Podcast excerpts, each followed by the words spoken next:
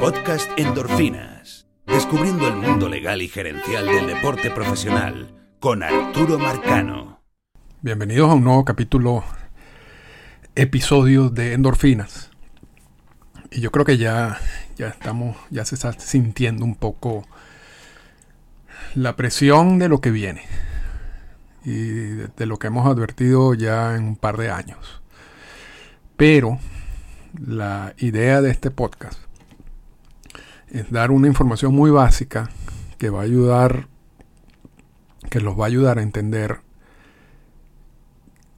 cuáles son los movimientos que se, que se aproximan y usar los términos eh, apropiados, porque van a ver que sobre todo en, en la prensa latina y en los medios latinos eh, se va a utilizar una expresión que no es cierta.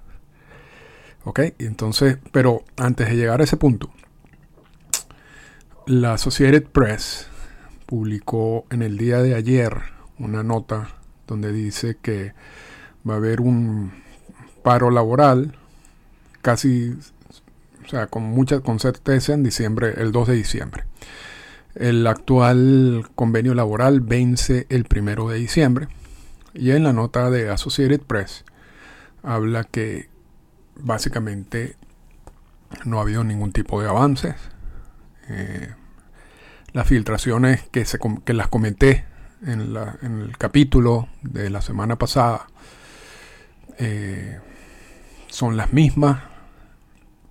Eh, los equipos, y citan a Brian Cashman, no tienen ningún tipo de información sobre qué deben hacer a la hora de enfocarse en la firma de los agentes libres, que, que es un proceso que, que va a iniciarse al sexto día luego de finalizada la Serie Mundial. Y los agentes de peloteros tampoco tienen mucha información sobre cuál es el estatus actual de las negociaciones o de los avances en las negociaciones. Esta información que publica Associated Press, yo también, por supuesto, la confirmo, la confirmé por otra vía y por mis fuentes que yo tengo y, y en las conversaciones que tuve en ese sentido, surgió un tema que me parece muy importante y que es exactamente la, la, el motivo de este podcast. O sea, por supuesto, hacer hincapié en que, en que esa nota de Associated Press es importante. Ya, o sea, ya estamos hablando de, de una acción eh, dura, si se quiere, por parte de, de, de las partes involucradas. Pero la, la conversación que yo tuve, y de la conversación esa que yo tuve, surgió lo siguiente. Me dicen, ya no va a haber huelga, porque en, esta, en estos conflictos laborales que existen y que han venido existiendo entre M L B y el sindicato de jugadores, hay dos figuras distintas. Están la huelga y están los paros laborales. La huelga es cuando los jugadores dejan de prestar su servicio. Y los paros laborales pueden ocurrir en cualquier momento. O sea, pueden ocurrir fuera de temporada o dentro de temporada. Pero es lógico que las huelgas solo ocurren en temporada o en sprint training. O sea, en momentos donde el jugador ya está ofreciendo su servicio. Y es, y por alguna razón eh, decide el sindicato no seguir ofreciendo ese servicio. Y entonces paran las acciones, ya sea en sprint training o ya sea durante la temporada. Y eso es considerado legalmente una huelga. Ahora, cuando el conflicto laboral o el paro de, o el, la, si se quiere el, el corte de relación ocurre por parte de los dueños de equipo, por parte de M L B, eso no se llama una huelga, eso se llama un paro laboral, y el paro laboral puede ocurrir en cualquier momento. Entonces, en esa nota de Associated Press, muy correctamente habla de que el dos de diciembre lo más seguro es que veamos un paro laboral. Y es porque M L B va a decir, hasta aquí llegamos, o vamos a detener todos los procesos relacionados con la firma de agentes libres, de to- toda la, la, la cantidad de, de puntos en agenda que ocurre fuera de temporada, hasta llegar a un acuerdo. Y eso uno asume, uno asume que eso va a impedir el inicio, o impediría el inicio de los campos de entrenamiento. Porque sería una mala estrategia de M L B abrir los campos de entrenamiento y darle entonces después a los jugadores la posibilidad de irse a una huelga. O sea, porque la huelga es, un, es, si se quiere, una herramienta que tienen los jugadores. En, en la conversación que tuve, me dice esta persona, el sindicato perdió una oportunidad, ya, ya perdió una oportunidad. Porque si hay algo que le duele a M L B o que afecta a M L B, es que se detengan las acciones. Porque ellos dependen de esos ingresos. Y venimos de esa temporada, la temporada del COVID, donde no hubo los mismos ingresos para las ligas y para los equipos. Lo que quiere decir que M L B, si se quiere, está un poquito vulnerable a que eso ocurriera en dos años seguidos. Y, y el sindicato podía haber usado esa herramienta. Ahora, eso no es tan fácil así. En la historia de los conflictos laborales entre M L B y el sindicato han habido ocho, eh, ocho conflictos laborales, de los cuales cuatro han sido huelgas y cuatro han sido paros laborales. En el libro de Marvin Miller, cuando él empieza, analiza la primera huelga o la posibilidad, la, el potencial de la primera huelga eh, de, por parte del sindicato, poco tiempo después de firmado el primer convenio laboral en mil novecientos sesenta y ocho. Miller dice, ir a huelga no es tan fácil, porque a menos que tú estés absolutamente seguro de que tú vas a lograr los objetivos y que, tienen, y que tengas un sindicato totalmente fuerte, solidario, ir a huelga es un riesgo, porque puede terminar destruyendo la unidad y el trabajo del sindicato. Y claro, estas son las primeras reflexiones de Marvin Miller, recién, si se quiere, fundada, el, fundado el sindicato actual. Hay, hubo otros sindicatos, hubo otra manera de relaciones laborales antes de la designación de Miller en mil novecientos sesenta y seis, pero es esta nueva versión del sindicato la que realmente um, uno, uno habla de la existencia del sindicato a partir de mil novecientos sesenta y seis, o sea, por la importancia de lo que hizo Marvin Miller. Pero, repito, hubo otros sindicatos antes de mil novecientos sesenta y seis poco efectivos. Firman el primer convenio laboral en mil novecientos sesenta y ocho y poco tiempo después surge la posibilidad de ir a una huelga y Miller dice no, no estamos preparados para eso. O sea, hay que estar muy seguro de lo que, de lo que se puede lograr en una huelga. Ahora, con el transcurso del tiempo, y, y vuelvo a decir, hay, han habido ocho conflictos laborales, cuatro huelgas y cuatro paros laborales. Con el transcurso del tiempo, los dueños de equipo, eh, por desesperación, por mala asesoría, por distintas razones, han tratado de modificar aspectos negociados en los convenios laborales durante la temporada. Y eso le ha ofrecido durante la temporada o en, en, en procesos o en momentos en donde ya se abre el campo de entrenamiento.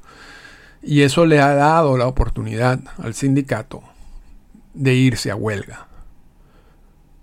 Al decir, mira, yo no acepto lo que tú estás tratando de hacer, vamos a una huelga y después resolvemos, y resolvemos eso en la mesa. Pero yo no voy a, yo no voy a jugar. O sea, tú no vas a recibir ingresos por mi juego. Y yo tampoco voy a recibir salario. Pero al final, quien pierde más, este, sobre todo en esas épocas de los setenta, ochenta, eran los equipos que no estaban tan unidos y donde había una diferencia importante de ingresos y no había lo, todas las políticas que existen en estos momentos. Nos movemos ahora a este año. M L B no es el mismo ente negociador de los setenta o de los ochenta. M L B es un eh, tiene una mejor estructura, está mejor organizado, tiene gente que, y eso lo hablamos en el podcast de hace dos semanas o tres semanas, tiene gente que ha, le ha dado seguimiento a todas las negociaciones, de las últimas negociaciones de los convenios laborales, y por M- MLB no va a cometer un error. O sea, M L B no va a abrir un punto del convenio laboral o va a amenazar con, con modificar o violar algún punto del convenio laboral en plena temporada, porque le estás dando la oportunidad a los jugadores a irse a huelga. Y, y, esos, y esos procesos a veces terminan dándole más simpatía a los jugadores que a la, a la liga y a los equipos, porque es una reacción, si se quiere, ante algo que es considerado injusto. Entonces, esa, esa situación ya no la vamos a ver, porque esa situación solamente se podía presentar durante la temporada. Y M L B no hizo nada durante la temporada para empujar una reacción de huelga por parte de los jugadores. Ahora, técnicamente los jugadores han podido decir, mira, yo no he recibido, no hemos recibido ninguna propuesta seria sobre los puntos económicos. Y volvemos al tema, el convenio laboral es un documento bastante extenso en su, tanto el, el documento básico como los distintos anexos. Y muchos de esos negociaciones, muchas de las negociaciones son sobre puntos que no tienen ninguna importancia o que no van a ser cambiados. La, los puntos importantes los mencionamos la semana pasada, pero son radicalmente o, va, o se basan principalmente en aspectos económicos, en los aspectos económicos que rodean al juego. El sindicato ha podido decir, mira, yo no he recibido ninguna propuesta seria sobre hacia dónde vamos. Y yo creo que es muy importante para nosotros empezar ya a, a ir definiendo esos puntos. De lo contrario, no continuaremos jugando y nos vamos a huelga. Eso ha podido pasar, pero ya no va a pasar. Ya esa, ya, ya esa posibilidad no existe de que los jugadores se vayan a huelga. Imagínense que, que ocurra en, en una serie mundial así. No, eso no va a pasar. No va a pasar. Entonces, ¿cuál, cuál es, hacia dónde vamos? Y este, y este podcast sí va a ser corto. ¿Hacia dónde vamos? Se acaba la serie mundial, tal como dice la nota de la Associated Press. Vendrá M L B a decir, a imponer las instrucciones de qué va a pasar. Y le dirá al sindicato, vamos a detener todos los procesos que vienen luego del, de la serie mundial hasta definir los aspectos económicos. Porque tiene poco sentido que tú abras, se abra el mercado de agentes libres al sexto día luego de finalizado la serie mundial y los equipos no tengan la más mínima idea de cuál va a ser el impacto económico de la firma de un agente libre. Que pueden ser impactos importantes. Pueden ser, puede implicar que te pases del umbral. Estamos hablando de equipos que están o cercanos o, o se han pasado del umbral actual del Competitive Balance Tax, del, balance, del, del, balance, del impuesto al, al equilibrio o balance competitivo. Pero uno de los rumores es que ese umbral va a bajar. Entonces, en, las, los equipos no saben realmente qué hacer. O sea, si, pues yo puedo firmar a un jugador y no, estoy, no me estoy pasando del umbral del, del C B T en estos momentos, pero si me bajan el C B T, pues me va a pasar del C B T. Y eso va a implicar una cantidad de, de castigo, ¿no? A, a, a la operación, me puede salir impuestos extra eh, o otro tipo de restricciones. Entonces parece poco sensato y poco lógico que los equipos que ya están confundidos acerca de lo que van a hacer, y lo dice en esa nota de Associated Press, lo dice Brian Cashman, los estén forzados a realizar una cantidad de movimientos sin saber hacia dónde van, sin saber qué va a pasar con el C B T, sin, pa- sin saber qué va a pasar con el Revenue Sharing Plan, sin saber qué va a pasar con la firma de peloteros internacionales, o si va a venir eh, draft internacional o no, sin saber qué va a pasar con la, el draft de la regla cuatro, eh, sin saber qué va a pasar con, con la figura de agente libre, cómo se va a reestructurar, cómo se va a reestructurar el proceso de arbitraje salarial. Eh, Hay una cantidad de factores que son importantes a la, a la hora de tomar decisiones que no están claros en estos momentos. O sea, no está claro porque, a diferencia de otros convenios laborales, y lo dijimos la semana pasada, en donde se podía pensar de una continuidad de los conceptos en esos convenios laborales y donde posiblemente los cambios serían ajustes más que cambios, en esta oportunidad, en este convenio laboral en específico, esa no es la realidad. Aquí estamos hablando de un cambio radical de lo que contiene el convenio laboral. Eso es lo que se, eso es lo que está en mesa. Entonces, los equipos no pueden, así como lo, lo deben haber hecho en los dos últimos convenios, negociaciones de los últimos dos convenios laborales, no pueden estar asumiendo cosas. Y es allí donde M L B puede, y lo más seguro, es que empiece a, a generar presión una vez culminada la Serie Mundial. Y da, deben tener su estrategia establecida. Todavía el sindicato no ha explicado, o por lo menos no se sabe de la estrategia del sindicato, por distintas fuentes.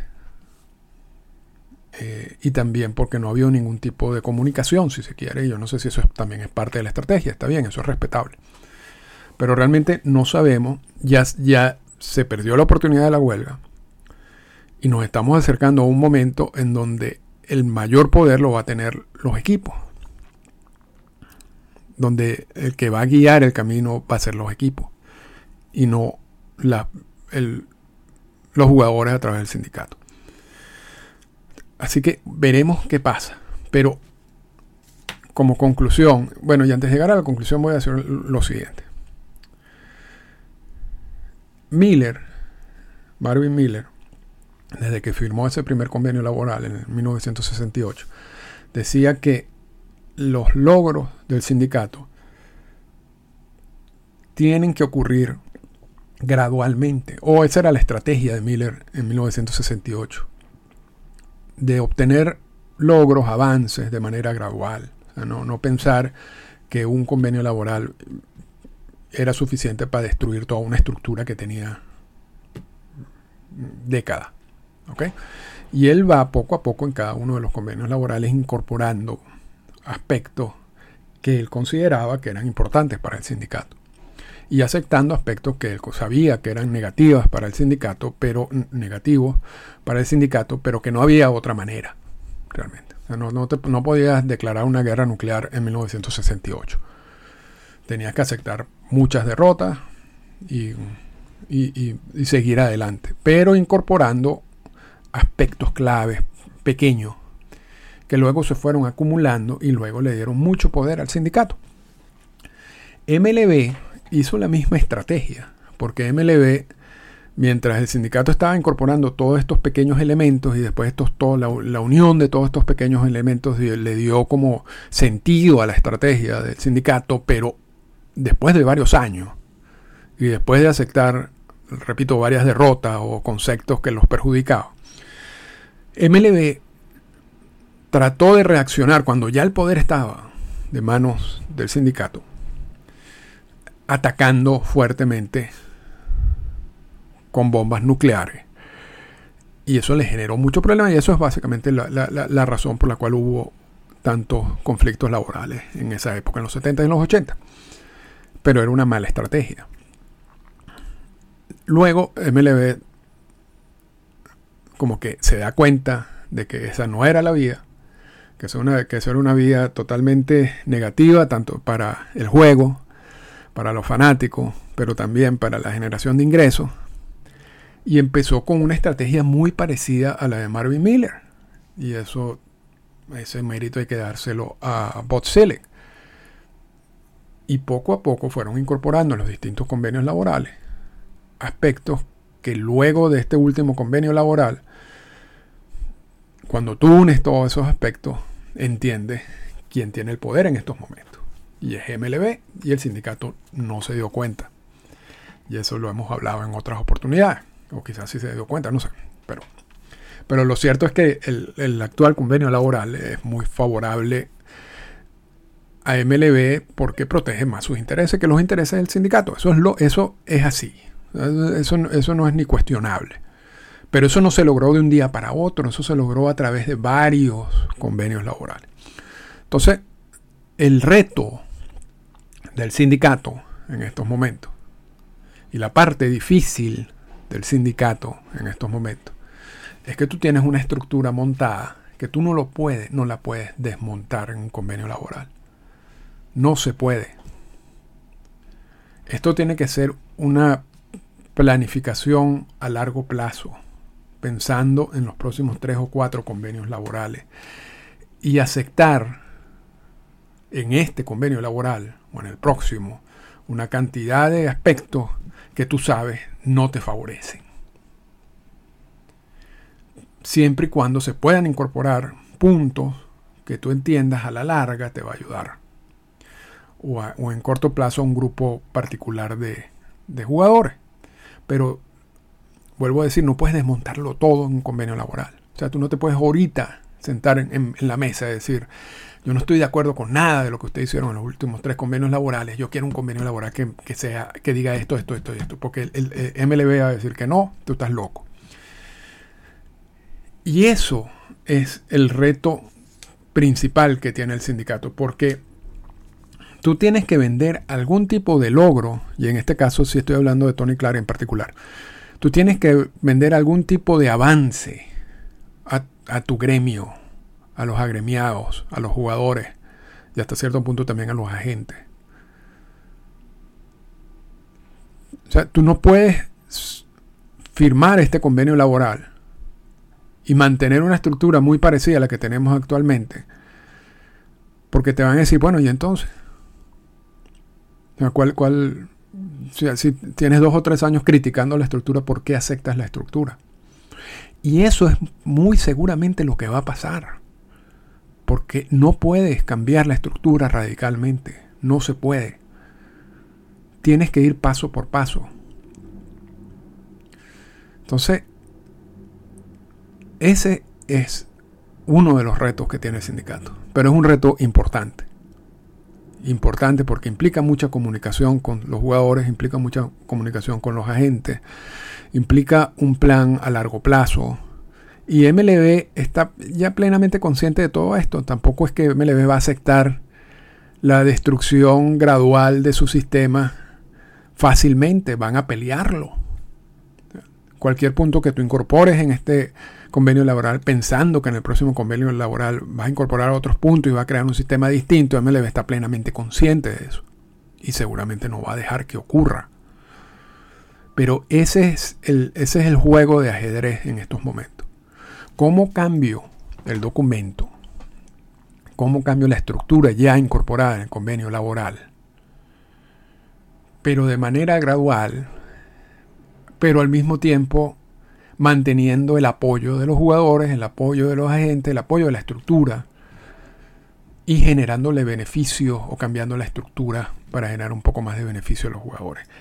No está fácil el trabajo del sindicato, pero lo hemos dicho varias veces, el hueco, este hueco donde ellos están metidos lo, lo cavaron ellos mismos. Ellos mismos fueron los responsables de estar aquí. Entonces, vamos a ver, pero ya, ya, ya empieza a calentarse el ambiente. Y ya, ya vamos a empezar a ver distintos conceptos interesantes que también vamos a analizar por esta vía. Pero como, como lección, si se quiere, de, de final de, de este podcast, y para que se luzcan con sus amigos o en sus participaciones en los medios, o, o a veces me escuchan, yo sé que me escuchan agentes y a veces me escuchan jugadores, etcétera, y, y para que entiendan La, la, la utilización adecuada de los conceptos y de los términos, ya no va a haber huelga, porque ya el, el, el tiempo para la huelga es mientras los jugadores estaban activos, estaban en sus labores, y ya estamos a punto de culminar la Serie Mundial y es bien improbable que eso ocurra durante la Serie Mundial. Una vez terminada la Serie Mundial, ya no va a haber el olvídense del concepto de huelga, del término de huelga. Lo que va a haber es un paro laboral. Al final, el, la consecuencia es la misma. O sea, la consecuencia es que no van a haber actividades, que se van a detener varios de los procesos eh, que normalmente ocurren en, en las fechas luego de, la, de finalizada la Serie Mundial, y posiblemente el inicio... se vaya a posponer el, el inicio del sprint training hasta que se llegue a un acuerdo, ¿ok? Pero no, eso no es huelga. Eso estamos hablando de un paro laboral o de un conflicto laboral. Entonces, cuando escuchen a alguien decir viene o el dos de, el dos de diciembre eh, existe el paro laboral y Manfred dice que hasta que no no haya un acuerdo, no, no se van a firmar nadie, o X o X, y la gente empieza a decir, bueno, ya, ya empezó la huelga, no, ustedes pueden decir, eso no es una huelga, eso es un paro laboral. Y, y yo creo que todo esto es clave porque es, esta es la manera de entender este juego. Este juego tiene una cantidad de conceptos y una cantidad de términos que hay que empezarlos a, a usar apropiadamente para poder entender lo que está pasando. Entonces, como dice el, el título del, del podcast de esta semana, y ya con esto cierro, ya no va a haber huelga. Lo que viene es un paro laboral. Y el paro laboral, por la, lo que dice la Associated Press, puede empezar el dos de diciembre. Y yo creo que tiene mucha lógica que empiece un dos de diciembre. Pero ese es el, ese es el panorama que tenemos. Y seguiremos aquí informando. Esta fue una presentación del podcast Endorfinas. Para comunicarse con nosotros, escríbanos a las siguientes cuentas en Twitter. Arroba Arturo Marcano y arroba Endorfinas Radio.